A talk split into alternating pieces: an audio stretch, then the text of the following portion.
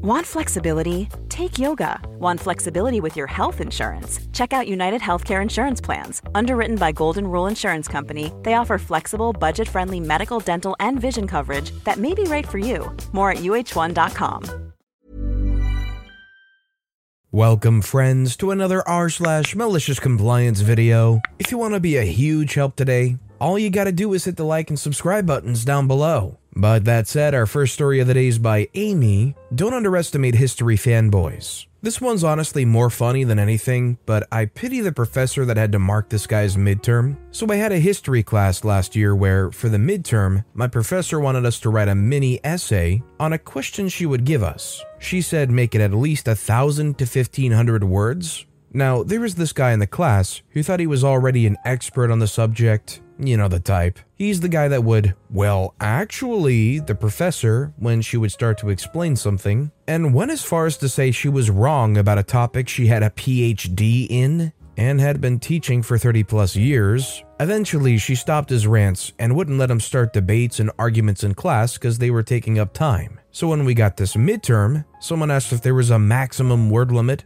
and she said no. You can see where this is going. This guy decided for his midterm, he'd just include every fragment of information he hadn't gotten the chance to say in class. All for this one question. When we got our midterms back, she made a joke that some of us gave really detailed answers. She even told us that someone wrote way more than expected. The word count? 10,000 words. I'm doing a master's dissertation this year, and my minimum is 12,000 words. So, this guy, for a midterm in an undergraduate lecture that was meant to be a thousand words, wrote an almost master's thesis length answer to one question because he was peeved the professor wouldn't let him rant in lectures anymore. Needless to say, our next project had a maximum word limit. Here's a fun frame of reference for anybody that wonders just how long 10,000 words is. If you take OP's entire story here, this guy's 10,000 word malicious compliance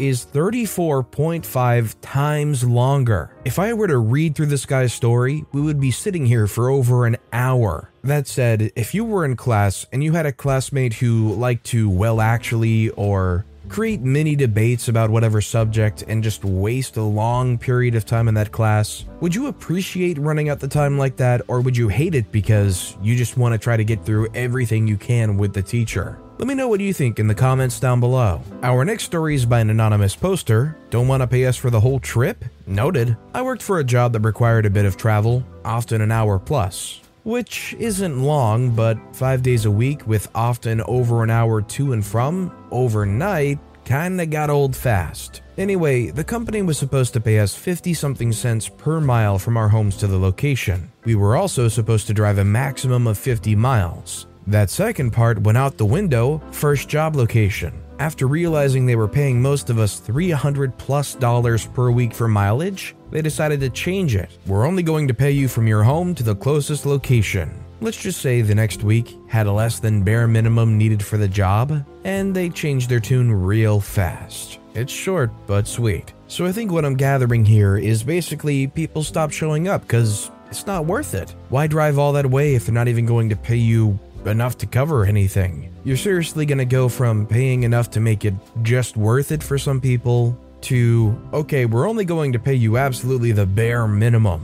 Well, yeah, I'm just gonna stop showing up, forget it. You had one thing going that was keeping me there, and now you took it away, so I'll just look elsewhere. Keep the money. This next story is by Love the Yankees, Another expense account story. I was working for a large tech company that had a co op relationship with several colleagues. We would hire undergrads for a semester. In addition to drawing a full salary, they earned college credit. While these co ops were responsible for their own living expenses, we agreed to pay for their travel to our site at the start of the semester and back home in the end. One year, I hired a pair of twin brothers. Jack, and Joe. They drove the around 600 miles from their home in a single car and shared a hotel room en route. When they submitted their expense reports, Jack reported the hotel room and Joe claimed the car mileage. They each included the cost of their meals. Since the amounts were within the company's policy, no receipts were required. The accountants had no problem paying for the meals or Jack's hotel room, but they rejected Joe's mileage they found a website that said the distance from Joe's hometown to our city was only 535 miles. Clearly, Joe was trying to cheat the company. Joe came to me terrified that he was about to be fired. He had a printout from Google Maps that showed the door to door distance was exactly the 602 miles he had claimed. I knew better than to argue with the accountants in HQ. I told Joe and Jack to resubmit their expense recounts, but each should claim the 535 miles and the price of the hotel room. A week later, they received their checks. I love that the company was trying to be super frugal about mileage,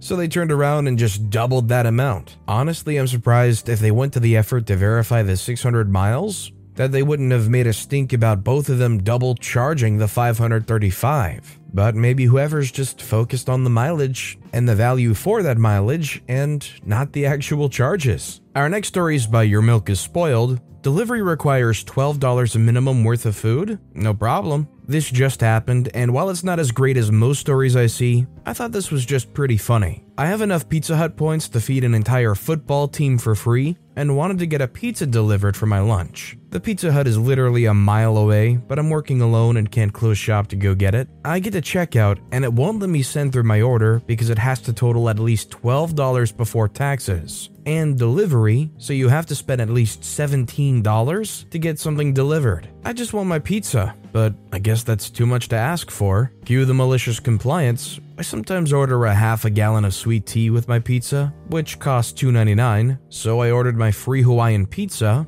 and five half gallons of sweet tea. Guess I won't have to buy any tea for a hot minute. Not too spicy, but I thought it might give some people a laugh. Honestly, I think if there's any laughs to be had, I think Pizza Hut's getting the last laugh in this story. I think it goes without saying, any drinks that they sell at these pizza chains are almost always marked up pretty well. Even with the free pizza, they probably made money off of those five half gallons of sweet tea. This next story is by an anonymous poster. Chef wanted me, the only pastry chef on duty, to do the ice cream stand when we had a party of 30, booked for the events room. Wanted to get this story off my chest since it happened yesterday. So I'm a pastry chef at a fine dining French restaurant where I work the pastry section. Usually I'm not busy and do a mise en place for tomorrow, and then closer to 9 or 10 p.m. I get busy with desserts. We had two event rooms where one of them had booked an ice cream trolley for which I had made the ice cream prior. I was expecting a waiter to stand at the trolley and just serve the ice cream since it's not that hard.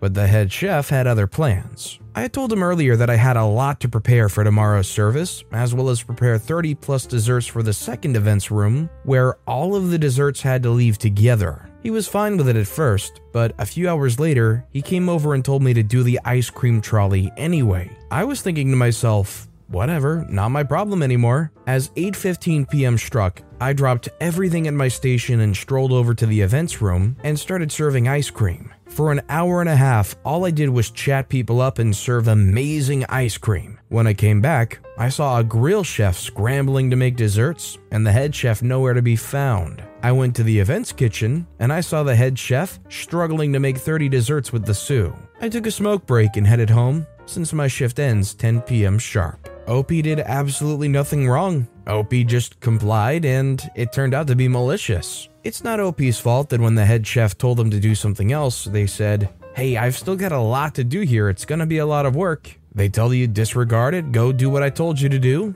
Alright, but you're gonna be the one sinking. Our next story is by Throw. Oh, wait, no. We won't talk to anyone except for the name on the account. This took place about 15 years ago and involved a large corporate banking entity. I forget the name of it, but for the sake of the story, let's call it Fells Wargo. It may not truly be malicious compliance. It took some creative thinking outside the box, prompted by their own phrasing. You be the judge. There are important parts that come into play. One, my spouse and I were young and dumb financially. We both had bounced a few checks on our own checking accounts. They were closed a few years prior. 2. Fells Wargo offered a way to rehab your checking account history. They offered you the opportunity to pay them an additional $10 a month to have the right to have a checking account. They restricted the release of funds and made life difficult to even have a checking account, but if you played by their rules, you could graduate to a traditional checking account after a year. 3. I participated in the opportunity checking and graduated my account. My spouse had lived without a checking account for a few years and wanted to try again. 4. I took my spouse to Fells Wargo. We specifically explained their previous history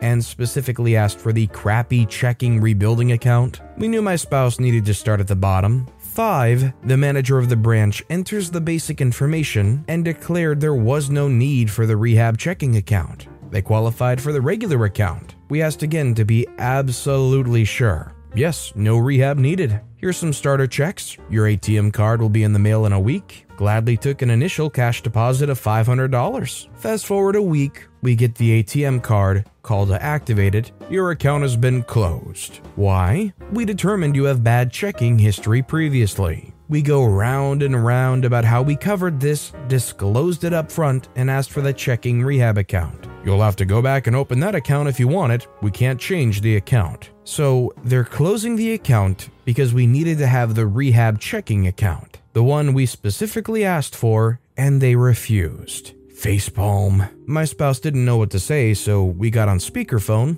I started asking questions. So, will you pay the outstanding checks and refund the rest? No, we won't pay any checks. You'll be charged for return checks from your merchants. My spouse wrote three checks totaling less than $100. Very few places accepted starter checks. They have the funds in the closed account to pay them. Where's the issue? We don't do that. At this point, they became flustered. Nobody seems to ever have the funds or the audacity to demand them to pay checks written in good faith. They had no answers on how they refused the checking account we requested and would have been okay to have. They didn't think they had a responsibility to notify us the account was closed. And how dare we challenge their policy? They didn't like how I kept pointing out how there wasn't a single thing we did wrong but they think they're not responsible for the return check fees. So they decided not to talk to me any longer. They hung up, we call back, repeat. Finally, they offer this gem. We won't talk to anyone except the name on the account. Click. Their only possible choice to avoid a difficult discussion where they own their mistakes was clinging to not letting someone else ask questions with the account holder's permission. They even refused to let me tell my spouse what to ask and respond to my spouse directly. Can only talk to the name on the account? Okay. So I called back. Miraculously, in 60 seconds, I now identified as a different person. Thanks for calling Fells Wargo. May I have your name? Spouse's name. Long pause. You aren't spouse's name. Sure I am. Ask me anything. Name, social security number, address, mother's maiden name, date of birth. Verified it all as the name on the account. Long pause. No, you aren't spouse. I say, Why do you say that? They say, Because you're a man. Wait a minute, that's why you closed my account? Because I'm a man? I'm pretty sure that's against ECOA, maybe Reg B. Laws stating discrimination on gender is illegal. Banks can't reference gender or other protected classes to close accounts. Please hold. A manager finally comes on. We have a little back and forth about who I identify as, but seeing as how I'm not doing anything except demanding they pay checks on my spouse's account, written by my spouse with funds in their possession, there isn't much they can fight. But they finally agree to pay the three checks from the funds in the account. They didn't want to, even in the end, but the name on the account demanded it. Fallout? They had to do the right thing after wasting hours fighting it. I don't blame the employee for thinking so and so is not so and so especially if they were the ones on the phone with OP earlier when they were saying they weren't the spouse. But if they answer all the security questions, don't they kind of have to accept it? I guess it eventually got there anyway. And our final story of the day is by WW76KH, The Grinch Who Won Christmas. The owner of the company is cheap. He'll buy himself a new plane,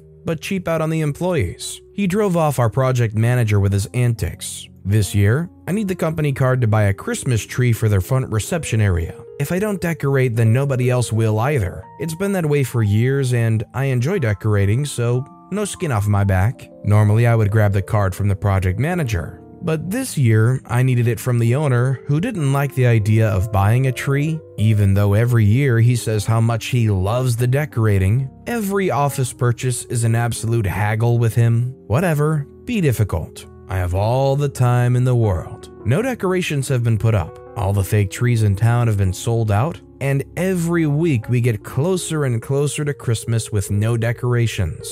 Employees have asked, and clients with lots of money, shiny new plane in the future, money, have asked, what happened to the decorations? You guys usually do such a great job. OP has a real flair for this, and you guys are lucky to have her around. It used to be so boring around here before she came along. Guess you just got told to go buy a tree. Me, Christmas may now commence. To be fair, it doesn't really shock me that New Plane Guy is being overly difficult about buying stuff like a Christmas tree for decoration.